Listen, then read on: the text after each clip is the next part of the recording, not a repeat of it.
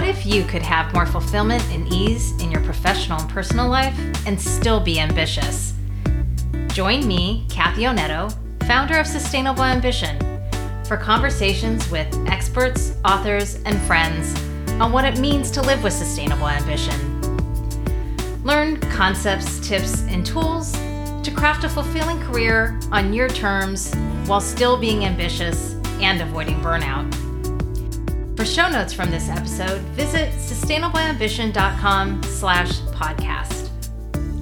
Now, let's learn more to help you craft your career to support your life from decade to decade. On to today's conversation.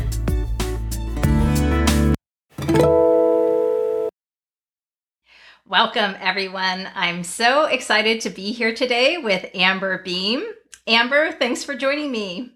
Thank you for having me, Kathy. I am stoked to be here.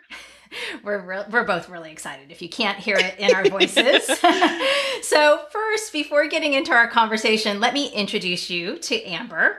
Amber Beam is a midlife career coach for women who want to switch careers without starting over or taking a pay cut. With 15 years of experience as an industrial and organizational psychologist in HR, Amber's goal is to show women over 40 exactly how to cash in on decades of experience and expertise to launch their soulmate career.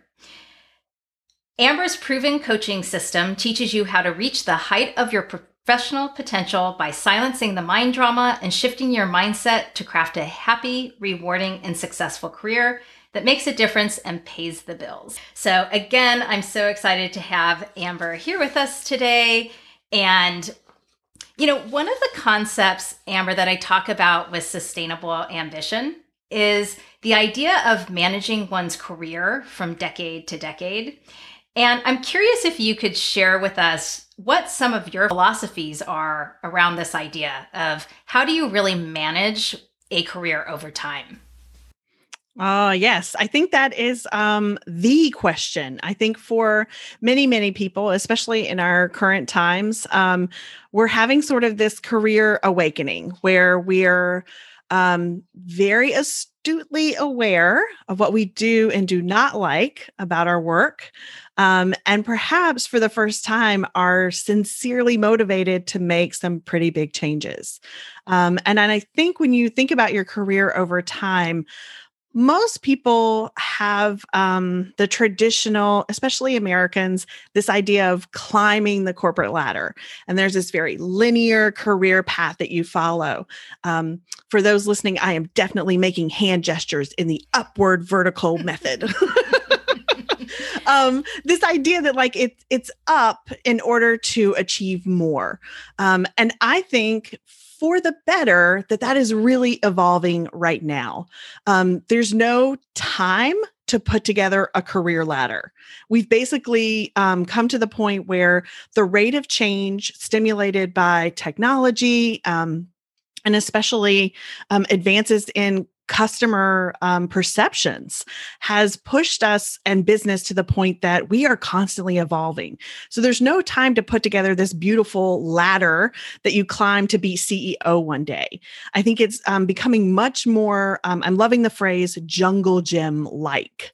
So you're kind of um, swinging from monkey bar to monkey bar, or you're in one of those um, trapezoidal things that they have now on playgrounds. So you can go from this side to that side. Um, and the idea being that there's there's no one way, but you are moving forward. The idea is to gather little experiences as you go. And I think when you, um, especially for my clients who are mostly mid career, their ideas of looking forward are between today and retirement. So that's all I really need to manage. And what does that look like? And what do I want to see for myself maybe if I were even fast forwarding to that big retirement party, um, what's the speech I give? What's my big um, cornerstone project or the relationship that I built or the stakeholders that I brought on? You know, what will be my big shiny moment? There's the legacy person. And then I also think there's the person whose um, legacy isn't so much about the work or a deliverable directly as it is the people um, who are in terms of my direct reports or even the person who might be replacing me my successor i'm so proud of that person of that person's journey um, i think that's a, a much more um, creative and organic way to think about career growth. As soon as we can let go of this attachment to a ladder.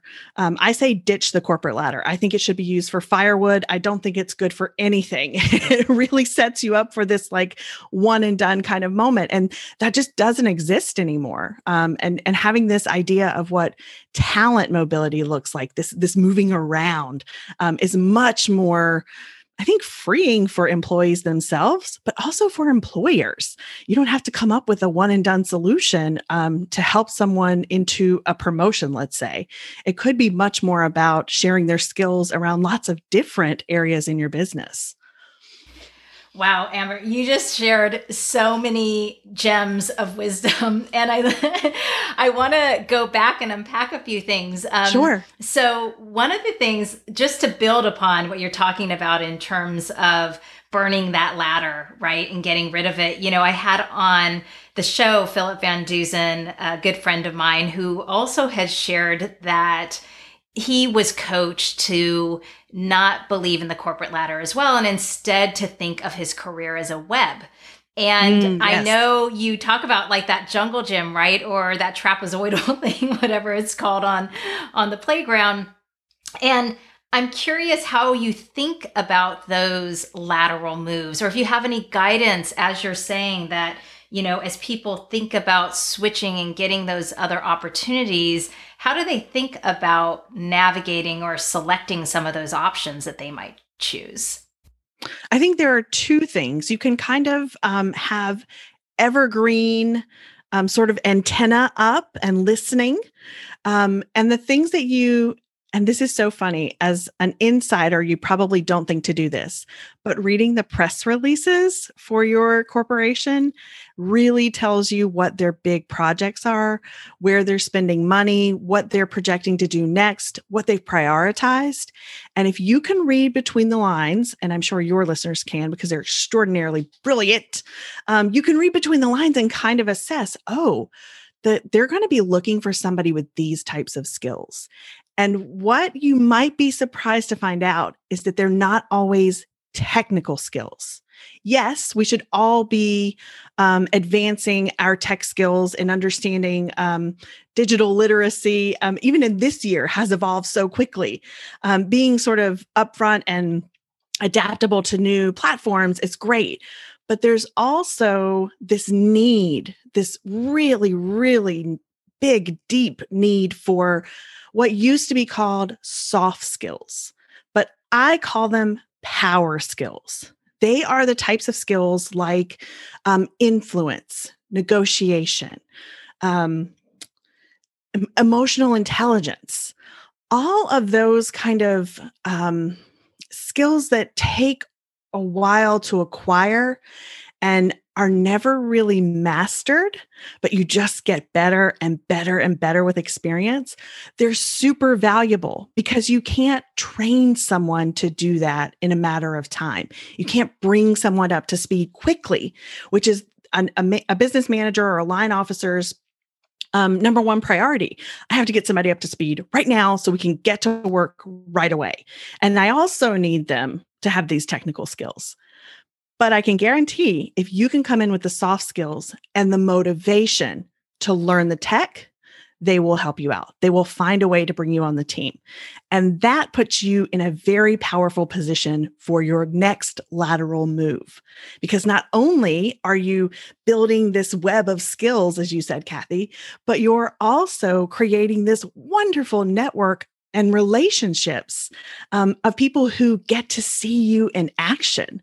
And can be champions for you when you're ready to do the next thing, whatever that is, or however long down the road that might be. It might be tomorrow, maybe 30 days, it might be longer, but suddenly you have someone who can be this advocate for you to say, Oh my, I got to work with Kathy, and I can just tell you when she comes in the room, it really lights up. People respond to her well. They're um, always open to hear her uh, interpretation, to listen to her analysis, because she's presenting in a, such a way that makes it easy for people to want to know more.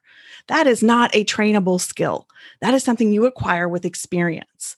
Um, and I think that that is going to become the the new trading value that is basically your coin for the next decade i think of what career development looks like yeah that's so great one of the things that pops into my head when i think about those power skills and i'm curious if this falls in the list amber is part of what you're describing to me is are people who can w- enter into organizations where they're asking people to be agile and where they're looking to kind of dial up teams.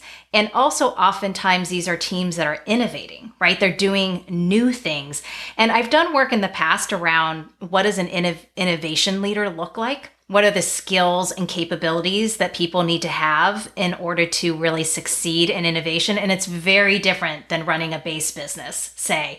And I'm curious does that spark any ideas in terms of specific skill sets that are that falls into the realm of a power skill that links to being good at agility and innovation I would say those probably go hand in hand. And I would imagine there's um it, it's kind of like um your grandmother's um sundae recipe.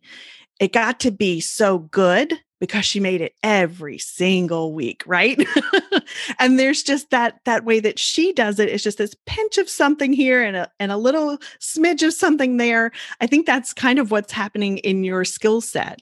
Um, what an innovation leader might be relying on is probably a lot of relationship management skills and some leadership skills um, and then also those technical skills. But my guess is the relationship management piece, inspiring others to kick kick things that um, seem old fashioned, you know, to the to the curb and try something new, but also allowing people the space to fail. That's a very special skill. Making um, a place that's trusted and gives um, you know a lot of respect to vulnerability um, that's not easy to do either and i think those are the types of skills that are definitely going to be needed in an innovation leader. Mm. yeah that's great.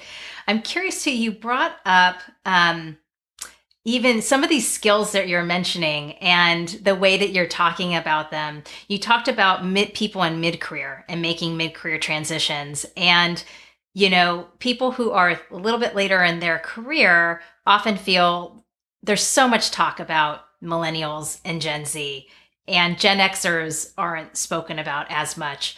And then it, you layer on a technology component. I live in the Bay Area, so that kind of comes into play sometimes too. Yet, what you're describing to me are the people who have those power skills already developed are people that are a little bit further in their careers.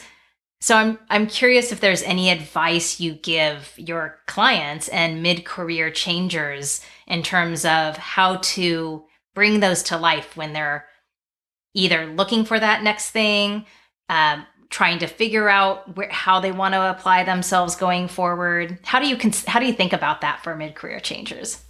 Yeah, I recommend to my clients that they actually sit down and define their unique selling proposition. And that's more than just your your strengths, more than just skills that you're good at. It's sort of that um magic Venn diagram moment where a couple of circles overlap and you've got the sweet spot. If you can define that, if you can make it easy for a hiring manager to understand why you are superior to someone else, that seals the deal. And I think there's nothing um, that can do that more quickly than telling a story of where you're the heroine, you provide the situation, you you give them the conflict. It's all like writing a screenplay, right? It's a, it's a mini mini movie, and you're sort of diving into um, all of the pieces that came into play and how you overcame these challenges to bring about victory and just relish in your results. That USP should be central to your story. Um, I think there's nothing like having, um, sometimes your elevator pitch is can feel a little flat, right? And you only have 30 seconds. But imagine if you had slightly longer. If you can tell someone a story, they can remember that much longer and more vividly than your elevator pitch. So they can recount it to someone else. If you're in one of the most likely situations for getting a new job, which is being referred, you will need this. You will need this story. You will need to convince someone to be your advocate, to be your champion. Um, and having something that they can retell um, even their manager or even HR. Um, having sat on the other side of the desk, I can tell you a convincing hiring manager can find funding for the person that they need to bring on. And a good story will help them do that. Yeah, that's great. Yes, the power of stories and leveraging yes. them in so many ways, right? From building your leadership brand to being able to sell yourself. That's exactly what that is. And being able to bring yourself to life is a very wise gem at piece of advice. So I love that. Um, I, going back to one of the things that you brought up was like talent mobility as well as, you know, you also mention like the current work environment and the climate that is kind of demanding that people manage their careers differently. And we've talked about something that you call the growth effect. And I'm curious how that plays into this current environment that we're living in today, the future of work. And I was just curious if you could tell us a little bit more about that. Yes. So um, this is sort of my brainchild um, after many, many iterations of working with individual clients, um, creating a framework or model around which to talk about kind of the steps involved um, and, and what it looks like to really um, bring your career into the next iteration, I think. Um, and so the model itself is just the three Ds um, discover, design, and deliver. Um, and in a corporate setting, I can see. Well, I should say what I want to see. Um, you know, if I if I get my um, my moment to make a wish, it's that we start to think about corporations in terms of how can we grow together? How can the business and our employees grow at the same time. And I think there's space for that with this growth effect model. This idea that we discover what work needs to be done. That helps the business. But we also take some time to really ask our employees hey, I know you did some other things before you got here and maybe you do some things on the side, like your side hustle, or work with charities. Um, you've probably built up this elaborate um, understanding skill set that we don't have any idea. You know, as a company, all we know is what's on your job description.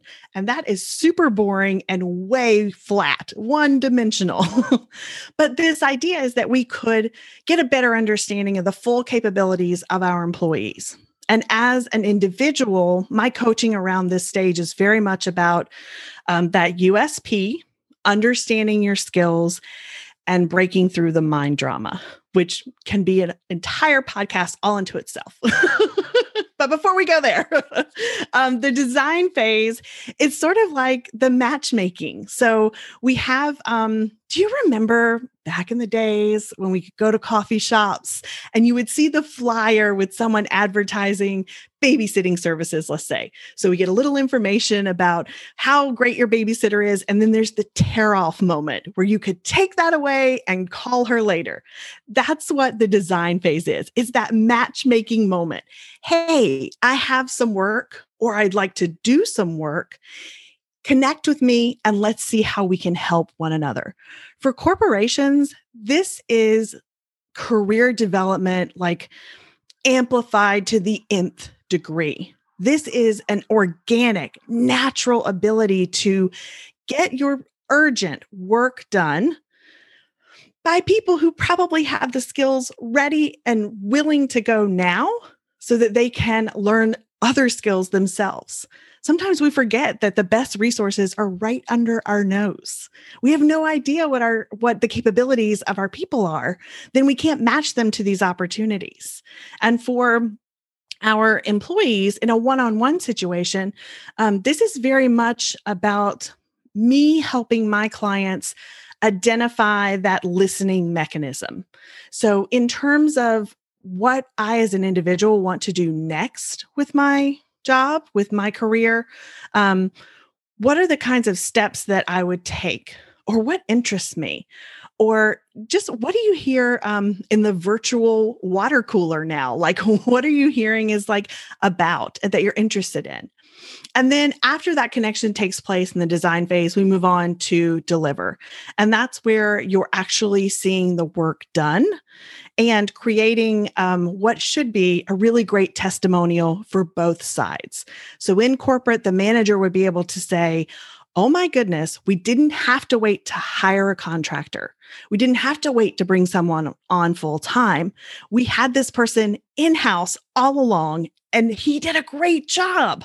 And then the employee is able to say, Oh my goodness, I got to learn so much from this manager. I got to see a different management style. I got to see a different part of the business.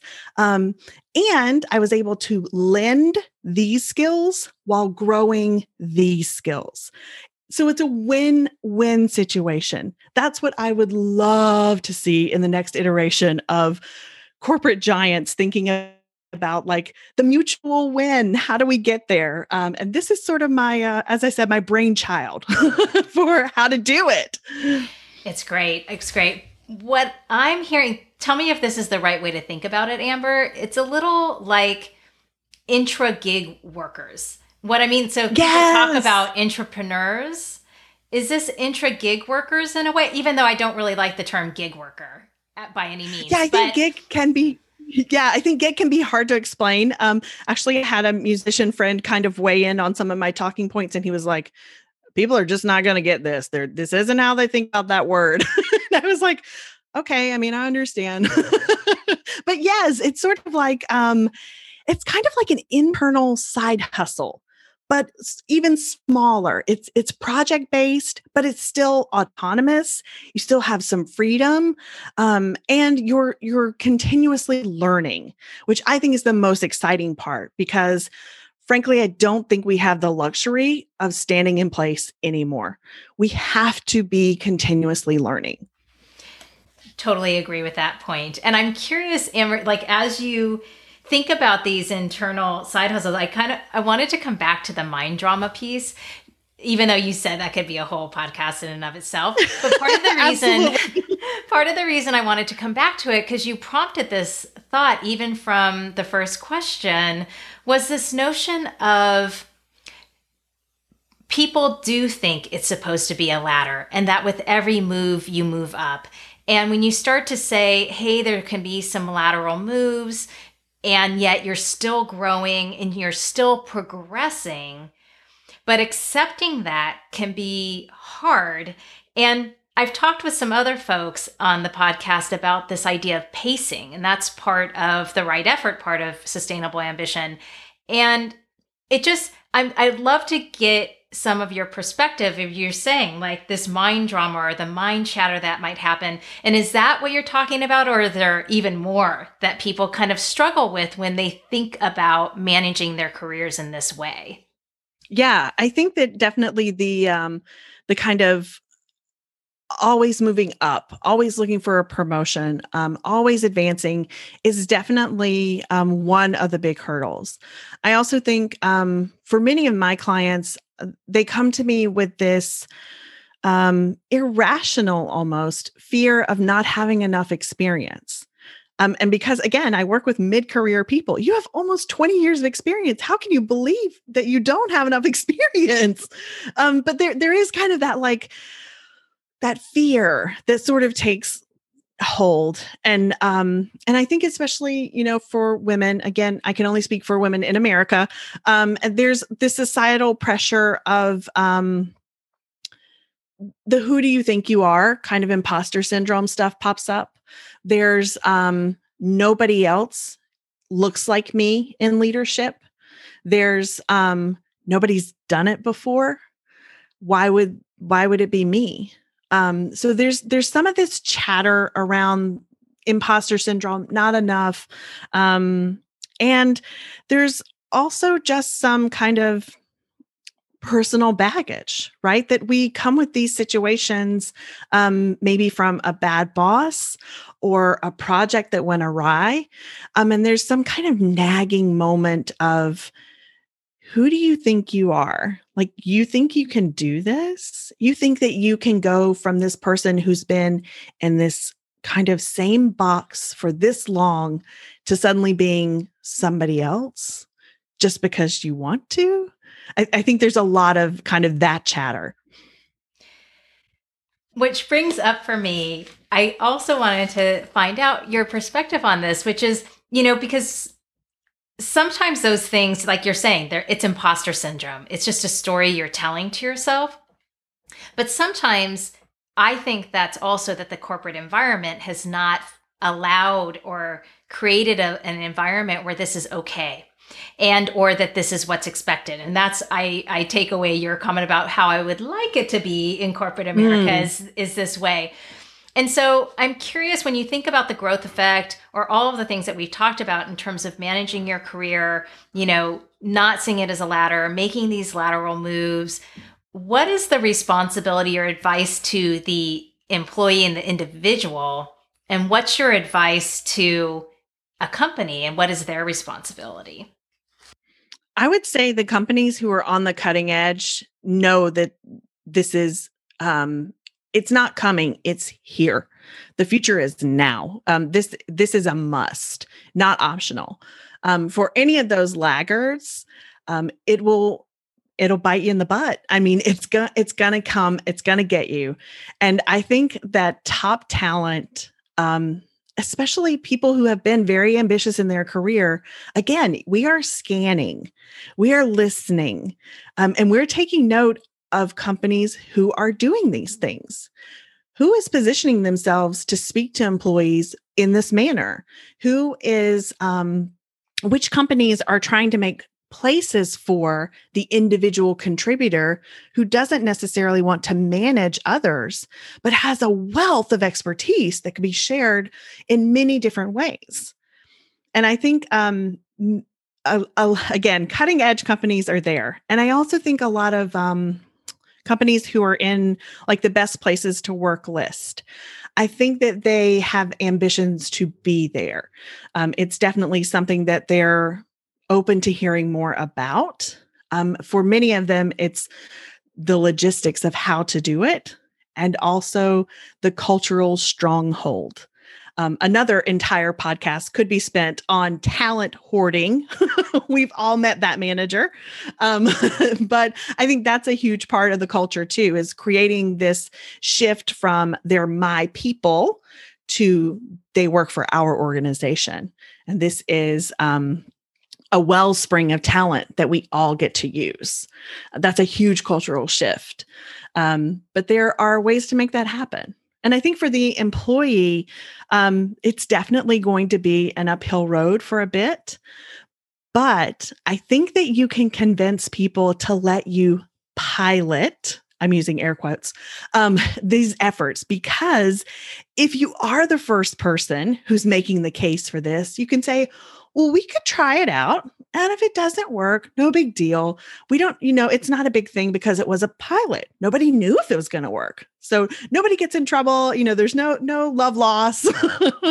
and there are great ways to sort of position yourself as um, you know, the first person out the door. And um, I would say the key to making that successful is finding a way to um, shine a spotlight on your manager. So lift as you climb. If you are going to make this lateral move look like the most incredible thing ever on the planet, and I know you can, you need to take your manager with you. So make it possible to show the win for him or her as well. That's always wise advice, right? Like make your boss look good we, we should yes. we shouldn't forget that piece of advice for people. uh, so I'm all I'm hearing in that advice, Amber, this notion of first off, look for companies that are already doing this or on the cutting edge, and then secondly, if your company isn't there, ask to pilot something, which is really totally. Great. And in doing and, so, again, highlight your manager who who who right. has to support you in this. Frankly. Right. And honestly, um, having sat in HR, again, I can tell you as an HR person, you can probably find one or two of us who are just just willing to listen long enough to get curious with you and help you create that business case. And then it's not just coming from a single employee in the business line. Suddenly now you have a little HR backing to say, well, when I pitched it to HR, they seemed interested too. And I think that would help as well. Um, there's, I, there's always someone in HR who is is looking for these opportunities to like think bigger and and be more curious. So so seek that person out. Very wise advice to find an advocate in HR. I really love that. One of the things that you're also bringing up for me, Amber, and I'm curious of your perspective on this, is oftentimes within companies, employees think that what is offered is what is available. Mm. And one of the things that I know I've fallen victim to this in my career is that I do not speak up for what I want. I assume, oh, if they were thinking about me, they would be giving this to me. And I end up, you know, I've kind of written something around speak up before you leave. Oftentimes, companies aren't, they should be, but they aren't always read, they aren't able to read your mind. So, no. do you have advice on and, part of even just being with you, Amber, I'm I'm thinking enthusiasm goes a long way, and often enthusiasm is more important, frankly, than even technical skills or smarts. And so I'm wondering if you have advice just in terms of how people should be operating within organizations, how much they should be speaking up. I, I would say um, if it's important, say so. And it doesn't have to be a big dramatic conversation. Like, I think that's how people talk themselves out of it. It can be a quick seed planted on a coffee walk. It could be um, a quick email to say, Wow, I saw this really interesting piece of research today. It made me wonder if we could do something like this and just leave it at that. And then, you know, in a week or two, you can plant another seed, you can follow up. Um, and I, I agree. I think enthusiasm goes a long way. And we can't forget um, we're selling the sizzle, right? Um, nobody buys a steak, everybody buys the sizzle. So you your first job is a marketer, regardless of what your title might be. Um, if you want something, market it tell people how it will help. Um, and this is another classic case of find a way to spotlight your boss for being amazing and letting you do this, or a way to align what your goal is with their goal. Um, and sometimes that's having, um, again, just a candid conversation. Usually we have um, manager to employee conversations around career development, you know, once or twice a year, formal conversations. You can always take a breath and ask your manager, hey, what are you interested in developing this year? You know if, if i were looking for ways to support something that you're wanting to grow or or ways that maybe i could help um, you connect with people that are going to be um, able to position you for an opportunity what would that look like? Um, it does just because they're your manager doesn't mean that you can't help them.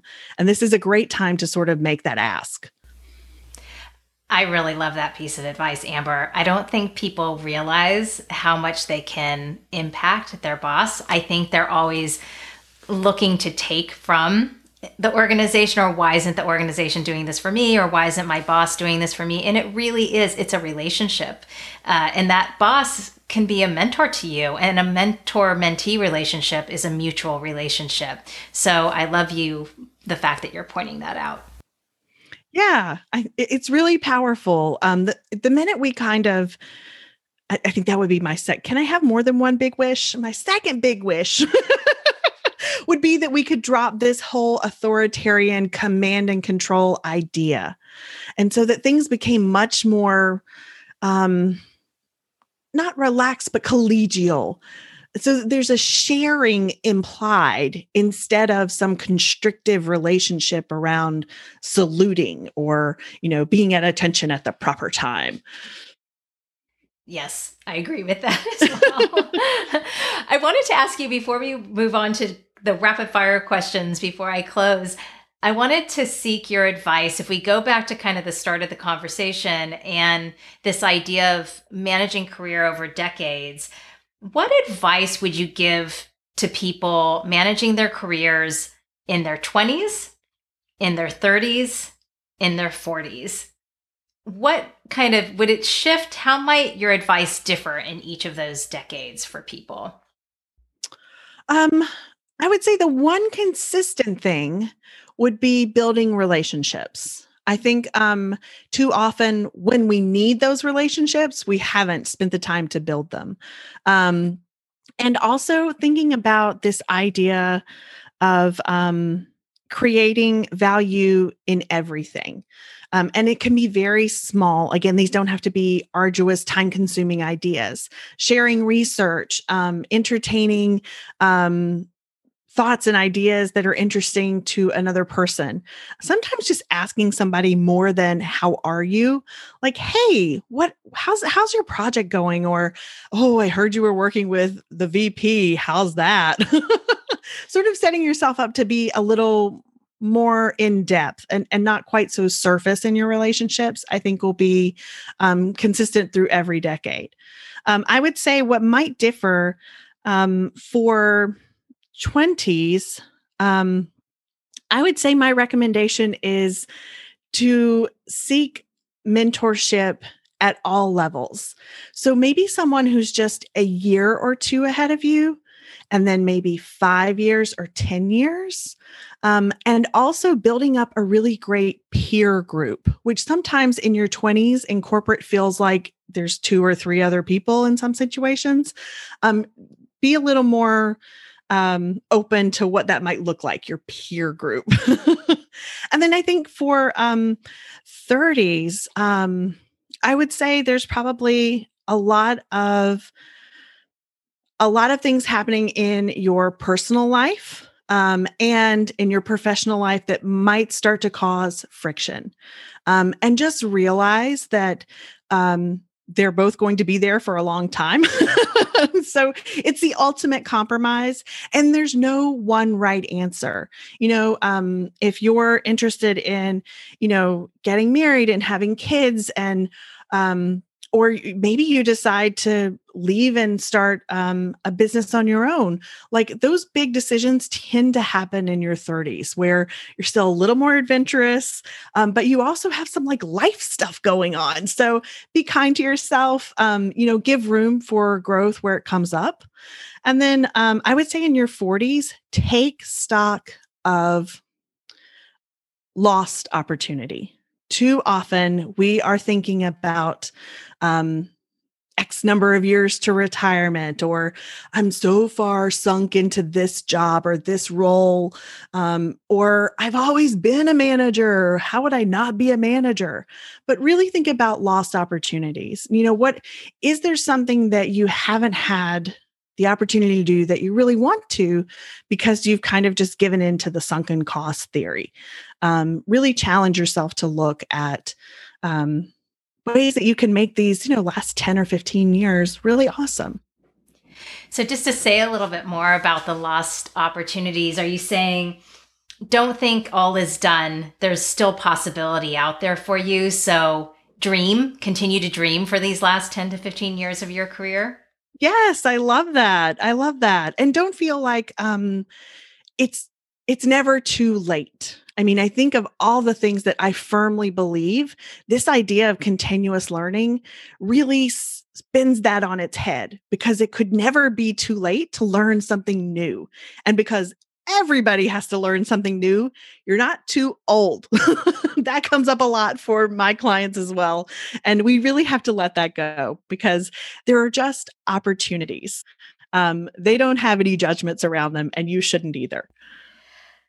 I love that reframe around especially this in time and this moment that we are all being asked to continually learn and that that means there is opportunity to go and do new things and to continue to grow. I just think that's really, really amazing to make that connection and reframe this time and make it be meaningful for everyone, no matter what stage of career you're in. So I love that insight, Amber. Thank yes. you. Yeah. So I'm going to wrap up and with some just rapid fire questions here, and then we'll close things out. Um, so, oh boy, should I be nervous? No, you shouldn't. Is there an egg timer? I always suck at egg timer games. no egg timer here. So we're all good. So the first one is how do you define success for yourself? Ooh, for myself, you know, honestly, I sat down um, to do some business planning for 2021. And one of the first things I wrote down was I'm going to ask myself, what makes me the luckiest girl in the world today?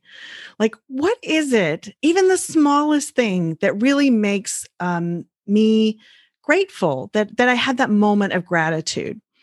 I love that. Everyone pick that up. It's a great question to ask.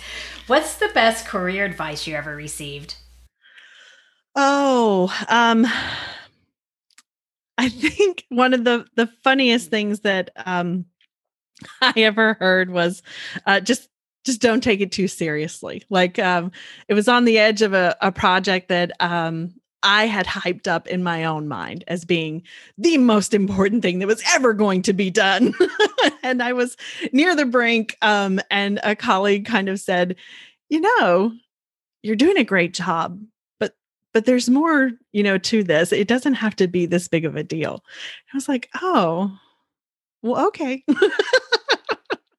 so don't don't um don't overhype yourself um that t- tends to be uh you know a tendency for me how do you like to take a break or pause?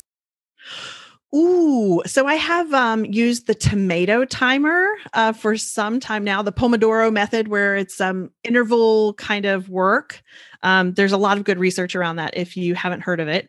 Um, and it it allows me to take breaks on a timer. So um, I'm forced to, especially right now, get up out of the chair and go for a walk. Um, and usually that's could lead to a third cup of coffee, which isn't the best habit, but it is a break. I'm with you on that one. I'll put something in the show notes on the Pomodoro method. It's a great reminder. What's your best time saving or productivity tip?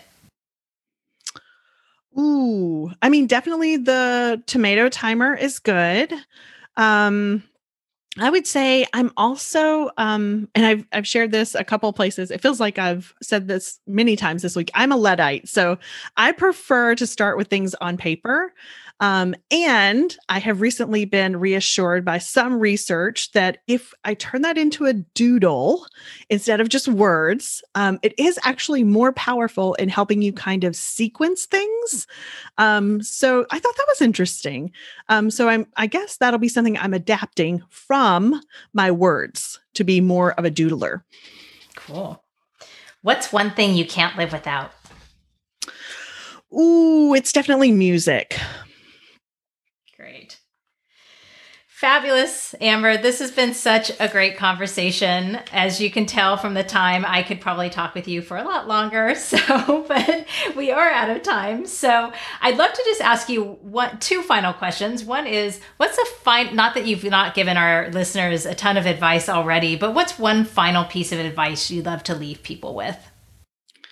Um, I I'm going to share something that I recently heard um, put so well. Um, we can be passionate about many things, and we should. Um, but in terms of career, we should let the marketplace dictate. So if you are passionate about gardening and you can make beautiful gardens for other people and people are willing to pay you for that, that is a great job that also incorporates your passion. But if you only grow parsley and nobody is interested in buying just parsley from you, that might not be a good job. So, really um, letting the marketplace define uh, how your passion kind of shows up, I think is a really good piece of advice. That's great. Wonderful, Amber. What can we do for you, or where can people find you to keep in touch? Um, everything is on my website, uh, amberbeam.com. And I put together a special roadmap for career changers at amberbeam.com slash results, R E S U L T S um, that'll help you go step by step through the mind drama piece, putting your USP together, um, what it's like to have maybe a difficult conversation with your manager about your development. Um, so, lots of tips in that roadmap to help you with those. Perfect. And I will capture those in the show notes for everyone so you can check those out. Amber, thanks again for being with me today. This has been fabulous. And I look forward to staying in touch. Thank you so much. I had such a great time. Thanks for listening to this episode of the Sustainable Ambition Podcast. I hope you take away at least one learning or inspiration from today's conversation. Find more inspiring interviews and get show notes for this episode at sustainableambition.com slash podcast. Make sure you don't miss an episode or my insider tips, guides, and tools by signing up for Sustainable Ambition Forum, my twice monthly newsletter. Sign up at sustainableambition.com slash subscribe. And remember, it's not about finding work-life balance, it's about building work-life resilience. Thanks again for joining me. Speak with you next time.